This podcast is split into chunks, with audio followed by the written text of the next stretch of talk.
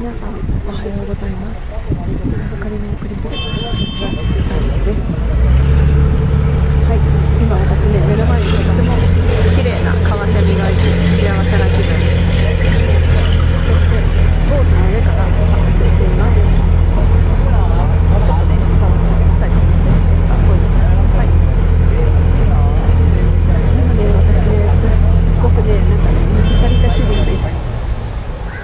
ただただボートに座って、えー、ボートまで2回乗ってたんですね。だからね、あの手が手がかりをしているんですけれども、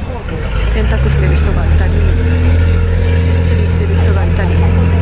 バイクに乗ってる人がいたり、下校の学生がたくさん乗ってきたりして、なんかね、いろんな風景が見れて。で水郷地帯なのでたくさんねいろんなボートが行き交ってるんですよね観光客向け